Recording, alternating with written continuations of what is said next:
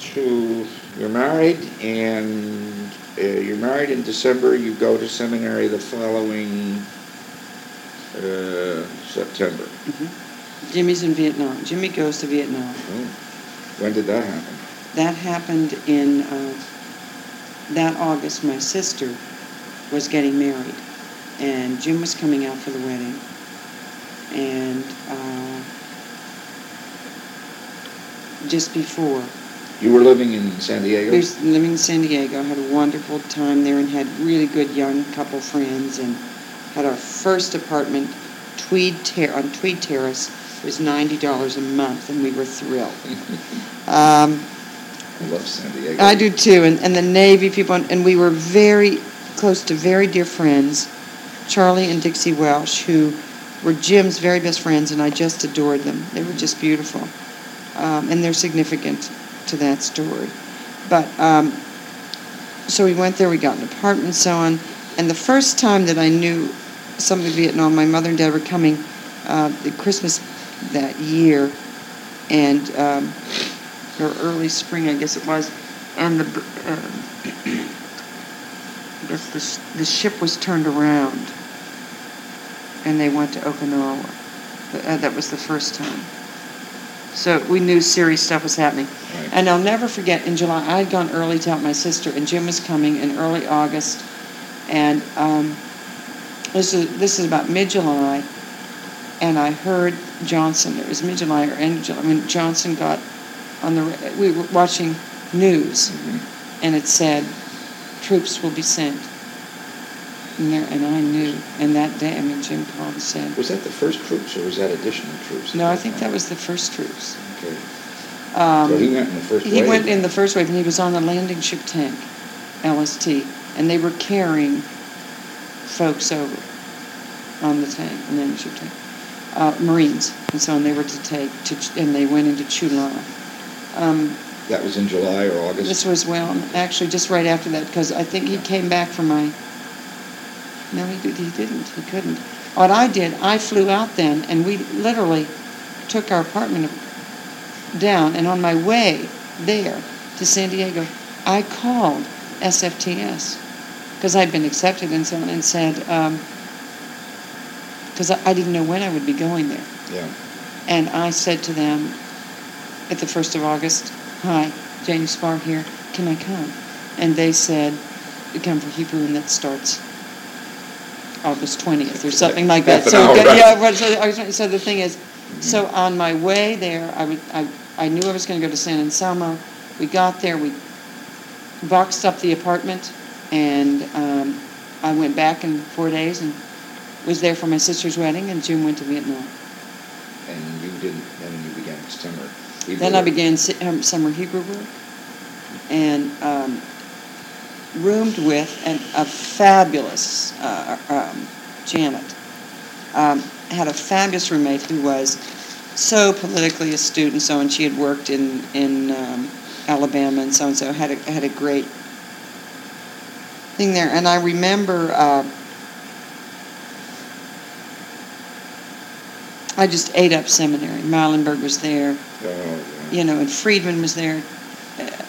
It was Neill Hamilton. I mean, it, it was an amazing and the fabulous You know, church historian. Uh, those were the years. Carl Friedrich, you know, Oh. uh, German guy, the yeah, German- Swiss. Yeah, Swiss. Yeah. was so. I mean, and Ben Rice, of course, and so. I mean, it was just a fabulous. You and I were at, this is 64.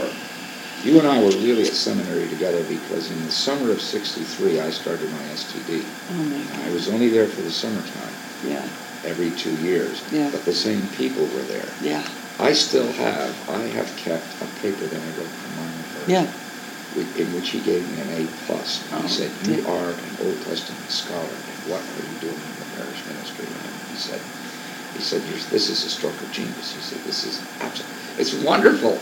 He was a wonderful guy. Did. He just said, he said, you know, I just we haven't, I haven't seen anything like this. He said, it just is, you know, again and again and again and again. It was a whole of page of positive comments about about Dick.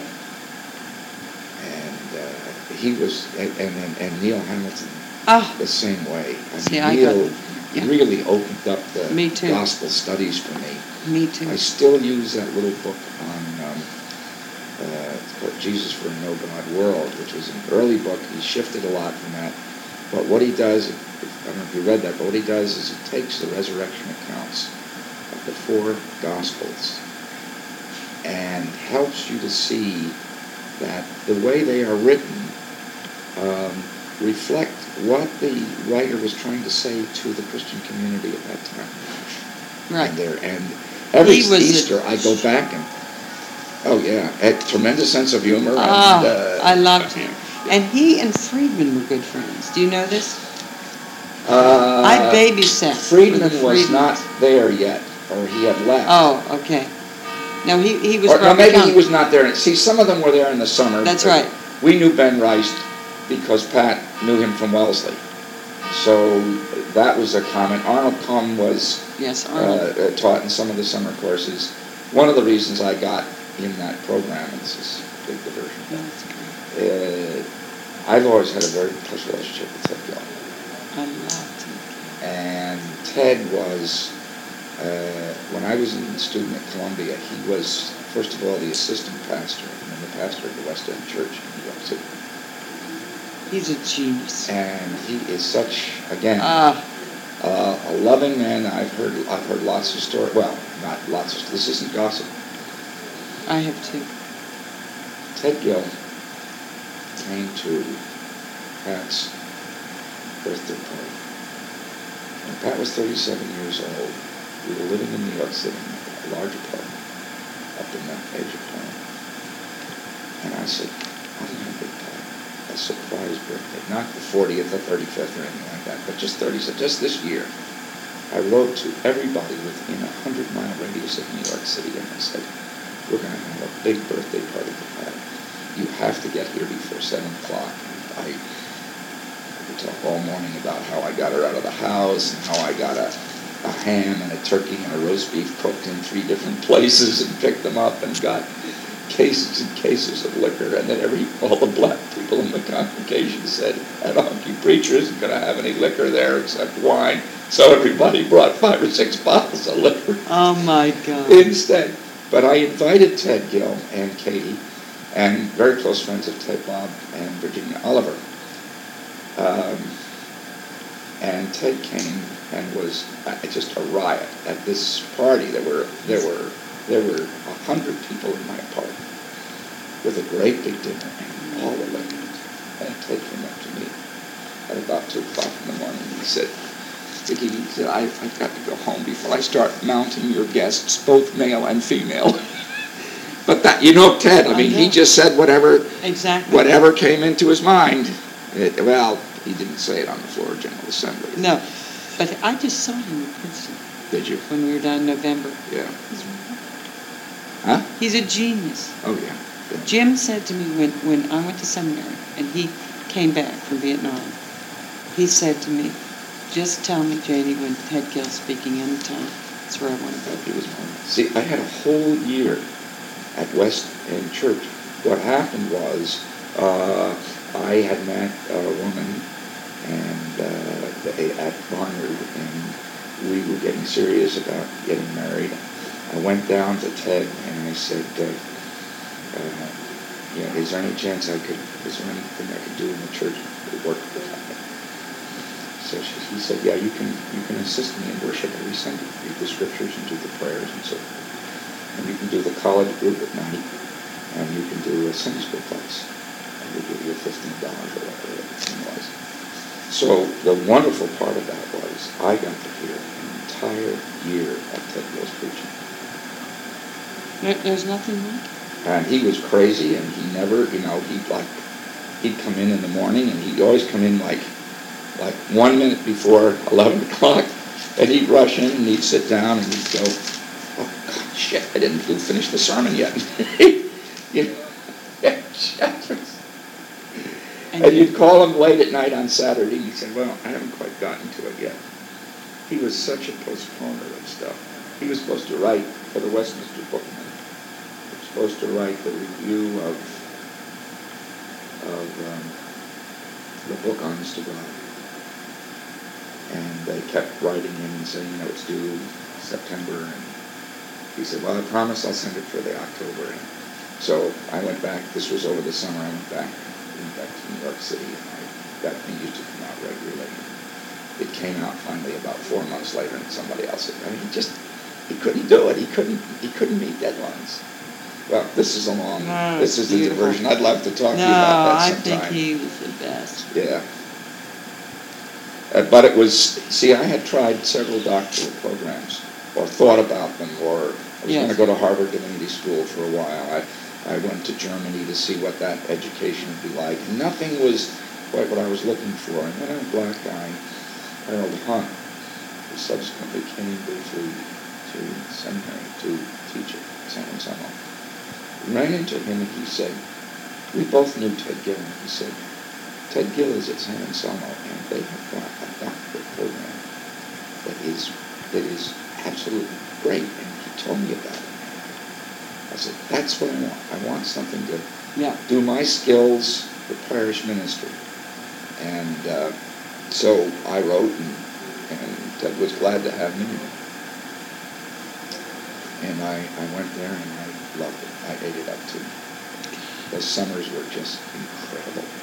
And the flexibility of the program where you could get anybody in the world to do your, advise your thesis, anybody in the world to do your parish studies with, and so forth. I mean, provided they had certain academic credentials. But No, okay, so Yeah. anyway, uh, Yeah. let's let's get back to Jane.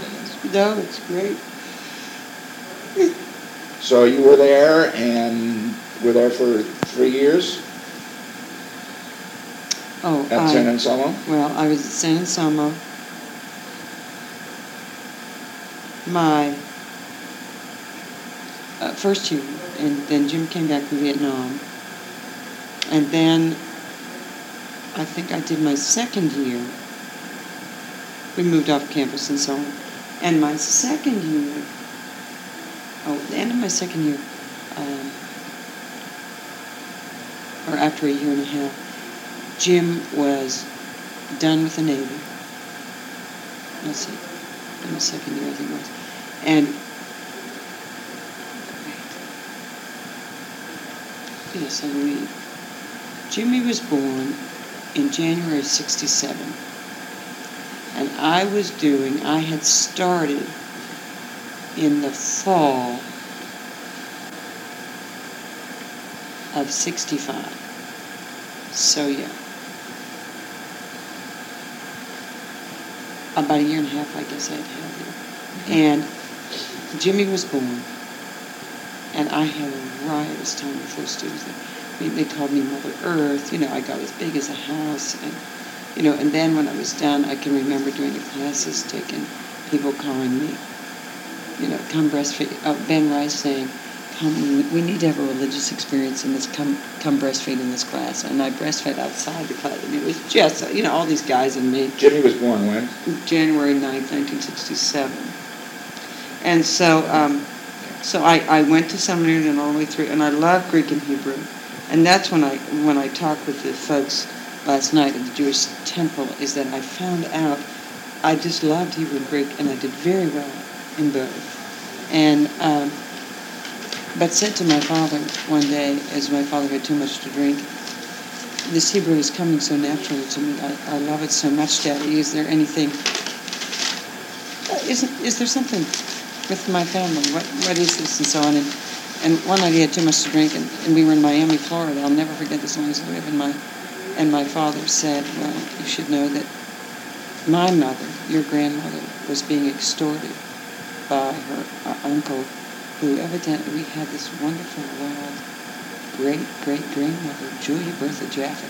So last night, who is Jewish, and we I did all this work about her, um, and she was um, in Pittsburgh, Pennsylvania. It was just this incredible thing, and so I felt this. So last night, Dick, I was able to wind another part of my life in and, and Yeah. say I dedicate this evening to Julia Bertha Jaffe, who was my great great grandmother. Great great grandmother. Great great grandmother. Yeah, no, my great my great grandmother was Jewish Mhm. on my father's side, and so I mean it was wonderful. I mean it just. Um, Okay. so um, with that, I mean, I just thought even further about yes, it's Hebrew. So, so um, but then Jim left, was done with the Navy, and we were sent to Pittsburgh, Pennsylvania. So I had a year. Essentially, I was going to go to Pittsburgh Theological Seminary, and then Jim's job miraculously brought him back a year later to have the whole area, the Bay Area. So essentially, you just up. took a year out. I took a year off and came back, yeah, and so on. And then I had Chetty in May of '69. So while I was in seminary, I had essentially two children: Okay, the other child's name is Chet, Chet? Chesterfield, Adams Spahr, Okay. Chet, named Okay. after my father. Um, And he was born when? May 3rd, 1969.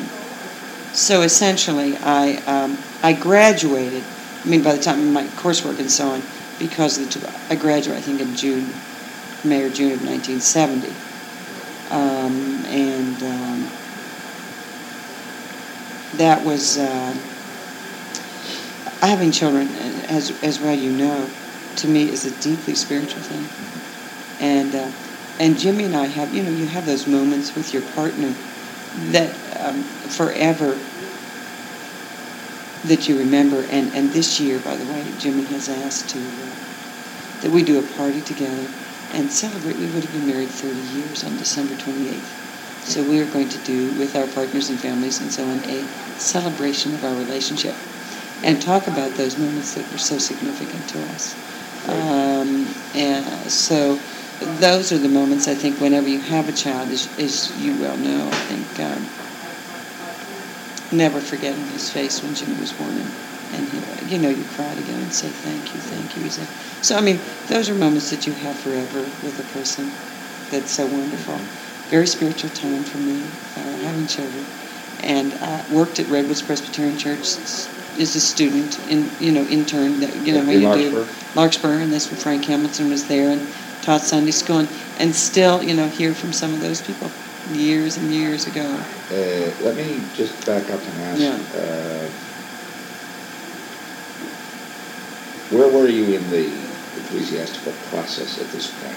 I came under care of Redwoods Presbyterian Church, Okay. and um, That was in. Canada. I remember coming. I had just had Jimmy, so that must have been in '67. You know, I, I mean, I remember coming before the presbytery. That's all I remember because I remember we were going to baptize him, and I had him in my arms. That's you know how you remember things. Yes. That, Uh, okay. but it was really in. Um, okay, so then And by that time, uh, by that time, we're talking about uh, a number of women in seminary, or Yeah. not yet. Well, no, there were there were a number of women in seminary, but they were still doing Christian education. I think there were only three of us that were doing the full MDiv. Three or four in my class, in It's a good particular. correction on my memory here. I'm kind of assuming. I'm thinking about the time when you know all of a sudden there's a lot of women in Yeah, right that now really there's is in the 70s. That's really it? in the yeah because for me there were uh, Bonnie Pedrotti Kittel, who taught at Yale, just incredible, died of cancer, just superb scholar. Janet,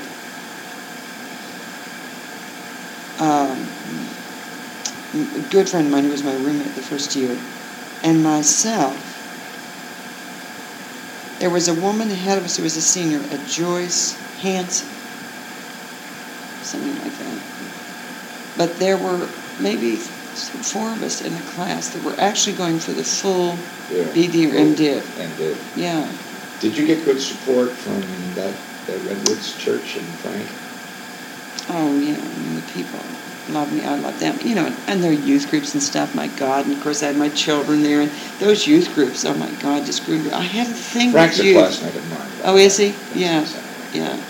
Um, but he um, he was very supportive of me, and so was the church. I mean, they still are. They they they're very proud that they had me under care. Do you know what I'm saying? Uh-huh. Uh, so I had a, um, I still have many good friends there. Uh, so it, it was a time, and you have a young family. Do you know? So You have your Frank- young family. I don't know where. Frank is now, and so he was, there's something everybody was more conservative than I was in Yes, he was seminary. concerned, He was yes, yes, he is. a little bit that way.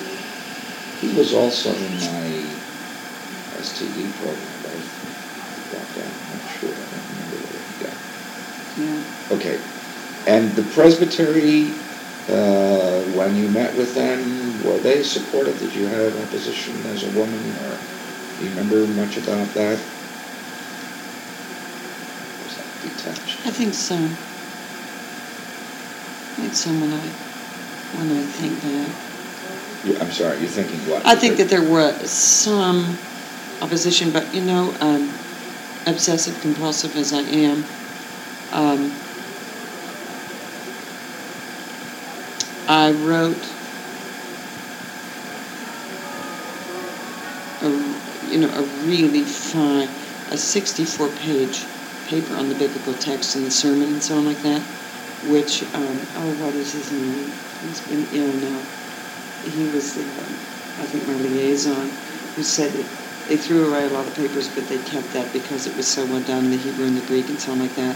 I'm embarrassed because, of course, that's when we still used the word Father God and all that kind of thing. So I said, "Oh dear," but, but I mean, it was really I, I worked very hard to have really good you know papers and so on the Greek and Hebrew and uh, the exegetical work and so on that you had to do and so on. So he said, "Well, Janie, you should know we kept that paper." So. Um, No, I, I, there may have been some, but I, I felt, I, I had great support from my classmates. I was vice president of my class. You, you know what I'm saying? I mean, and, and we did, we, we loved freedom, Freedman. There were four of us, you know, there were, this was a great liberal class. Remember, this is about Vietnam stuff and so on. So Yeah. it was a great liberal class, and, and I, I was with four people who we did Hebrew together, and they were just, well, from, uh, from Stanford. Brilliant. Don Shaw and oh, what's his name? Who, I just was with. Ah. Who had been in Indianapolis and he had been with uh, Robert McAfee Brown. Don Coley. Don Cohen, Don Coley. yeah. I had just been with him He in, in, the in task force on Portland. homosexuality. I Exactly. just- I keep looking at these. Oh, and he's doing wonderfully, and he's he's an interim in a church up in the Portland area, and so on. Oh, He's nice, he's irreverent kind of guy. Oh, he is a totally reverent kind of guy. He's just wonderful. And um, so, I mean, you can imagine, Yeah. you know, for oh my God, and they were so hysterical. Uh, so I, I had a, I had a wonderful time with him, and Hebrew needs to say we learned well. Oh, and they kid us. The candidates committee said to me, "Well, you know, if you make an A in Hebrew, maybe we'll do whatever." And by God, we made it. You know, if you get an A from Freedman in the exegetical work zone, we'll see what we think. I don't know what it was in something, and I looked at them and thought, we're going to get A's. And we got A's. You know what I mean? It was just fun. Yeah. So, um, Okay, what happened, what's the next step in terms of after seminary? And then I'm gonna ask you about where the, the, where the sexual thing began to Yes. show up again. um, That may be down the line, but what, what happened right after seminary, after you graduated from seminary? um, as time went on, there at seminary, and, and I was encouraged by Neill Hamilton and some others to consider, even though I mean, my whole thing is parish ministry again, was to think, what about a PhD program? And so, uh, and I'm so still You were thinking taking. of yourself as a pastor, Yeah. that's, that's the model. Yeah. had. And then, though, really saw how inquisitive, you know, that, that, that, that I, my intellectual stuff was moving forward. Do you know what I'm saying? And critical analysis. So, so I was beginning to think, hmm, maybe I could really go on and show. I missed that world religions thing. You know, I, I missed Uh-huh. that, uh, and especially now that I had a, a really good education on Christian basis and so on, much better than I had had.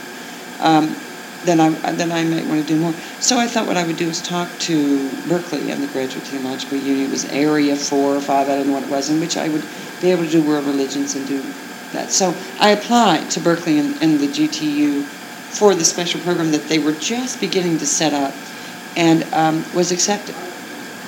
And um, in the meantime, these two little boys, you know, there's mommy going off to class and so on. I see Jim with the kids on the arm. He loved to cook better than I did and so on. But I remember that um, spring after I graduated, and we were all excited, and mommy was accepted for this program and so on. And you know, I looked, and this one day, Chetty was crying as I was leaving, and you know, the kids always do that and so on. But what I remember is thinking, no, take some time, take some time here with these little boys and the daddy who have essentially been with you through this whole journey. And so what I did, um, Jim and I talked together, and I said, you know, Jimmy, I think um, St. Luke, uh, right out there by, off San Pedro Road, um, was going through a real transition, and I had done youth groups there with them now, and, and had wonderful youth groups and stuff. And I said, you know what, Jimmy, maybe the thing is, is to hang around home and to be with these youth groups for this year and uh, work with St. Luke and and they were going through transition and work with their youth groups and so St. on. Luke So, is where? uh, North San Pedro Road. It's out uh, Glenwood and Peacock Gap area. about San Rafael. We're talking about San, San Rafael. Rafael. San Rafael A Presbyterian church.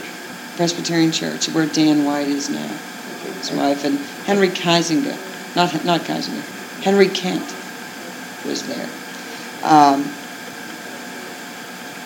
and as they were going through transition, looking for a new pastor and so on, I was able to do lots of things there, and my kids were with me, and you know, I You just took a year. interim or? uh, Not even an interim. You weren't even ordained, weren't ordained? not ordained yet and so on. I was um, just taking some time to reflect too. Would, would I in fact go, even though I was accepted for the PhD, would I wait a year and, and do that and be with my family and do parish work and do youth group youth work and so on. And I just had an amazing time with that congregation and their kids and we took in a whole lot of kids for confirmation and I took them out. Oh, it was beautiful, Dick. It was be- and it was a wonderful time for my kids and me and, and so on. In the meantime then, Jim did very well in California and was called back to Pittsburgh, It's still in the Navy. still in the Navy. No, no, no, I'm sorry. He had left the Navy. He had, remember, he, we had been in Pittsburgh for a while, Right. came back Came for his sales thing. He had done so well, they wanted him to come back to Pittsburgh For, for management what kind company of is this now? This was the James H. Matthew Company that does printing, but marking tires, wine, everything, these machines and stuff. So Jim was invited back to Pittsburgh, and uh, again going back home. Um, well, let's see. Yes. Um, so then, in going back home, is where I remember writing my first statement of faith for the for the presbytery to transfer and, and, and for ordination because then I was being examined.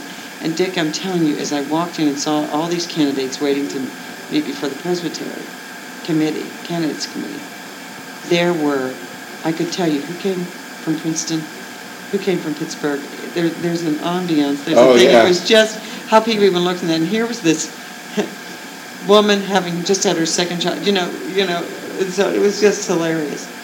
What I noticed was, and then I went before the candidates committee and so on, and then was invited. Um, there was a woman, and this is where women, I think, take care of each other.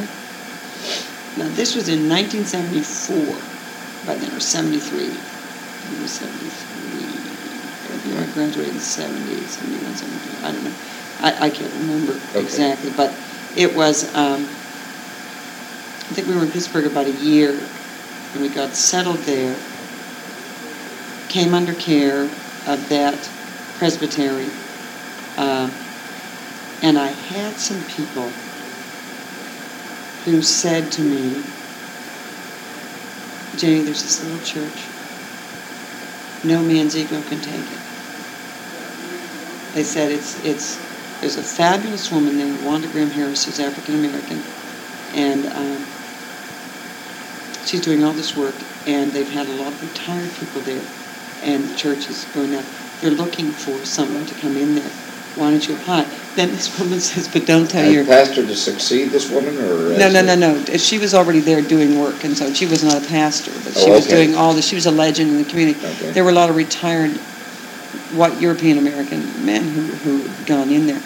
Um, and had been a very wonderful congregation. You know, and then you're in the inner me the name city. the a- church again? It's Hazelwood Presbyterian Church In Pittsburgh. in Pittsburgh, Pennsylvania.